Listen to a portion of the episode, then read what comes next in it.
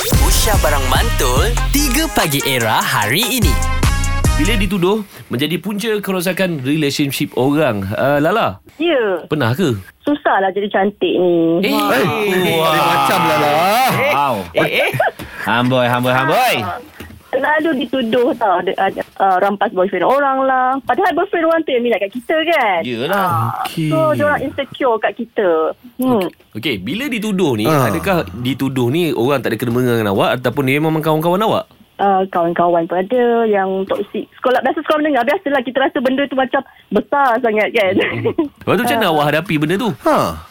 Kita tepi-tepi tuduh tu- Tapi betul lah orang cakap kan Kalau kita orang tuduh-tuduh kita tu Satu doa Lama-lama kita boleh Tiba-tiba boleh pula uh, Bidat And terkapul ha, Macam tu Ah, Ha? Eh, Eh, Ha. eh. awak ni, awak ni. Ha. Okey.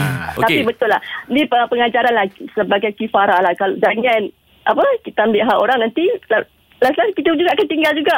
Ya. Ah, Fardu, ki- Fardu Kifarah Itu f- dahsyat dia ni Bukan. Bukan Oh. fardu kifayah. Itu fardu kifayah, bukan fardu Oh, kifarah. Kifayah. Kifarah ni macam karma. Kafarah. Aduh.